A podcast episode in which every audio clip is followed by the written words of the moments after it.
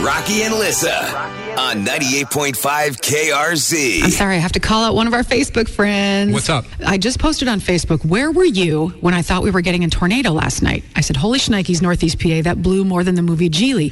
so Ellen comments, was it windy? I must have slept through it. Oh, sounds like me. Babe, We were watching TV, so we kept turning the volume down Mm-hmm. to hear. Man, what's crazy outside? It, it was like uh, I don't know, nine o'clock, nine thirty. but you were up anyway. Yeah, I was awake. Would you have slept through it if you had been in bed like Ellen? Ellen how did you sleep through that, honey? Or you know, I- maybe I would have heard a little sound, you know, in the distance, and just rolled back over. And yeah, that's just wind. Sure, that's, Shut up. You could have slept through that. I bet I could have. Yeah, it's in my genes. I've told you the story of my dad in World War II. He was uh, sleeping in a uh, tent. Oh, yeah. And in the Philippines, and a big storm whipped through the island and blew the tent right off him, and he was still asleep. He's- This is why he wasn't on the front line. Rocky and his dad, not front line material.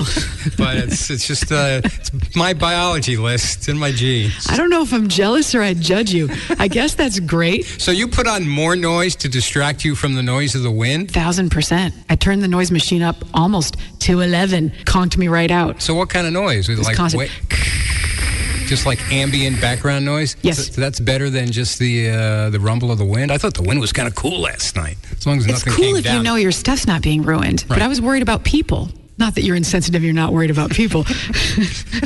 Rocky sleeps through all major tragedies and wakes up not caring.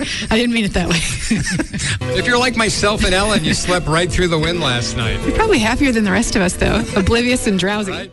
This episode is brought to you by Progressive Insurance. Whether you love true crime or comedy, celebrity interviews or news, you call the shots on what's in your podcast queue. And guess what? Now you can call them on your auto insurance too with the Name Your Price tool from Progressive. It works just the way it sounds. You tell Progressive how much you want to pay for car insurance, and they'll show you coverage options that fit your budget. Get your quote today at progressive.com to join the over 28 million drivers who trust Progressive.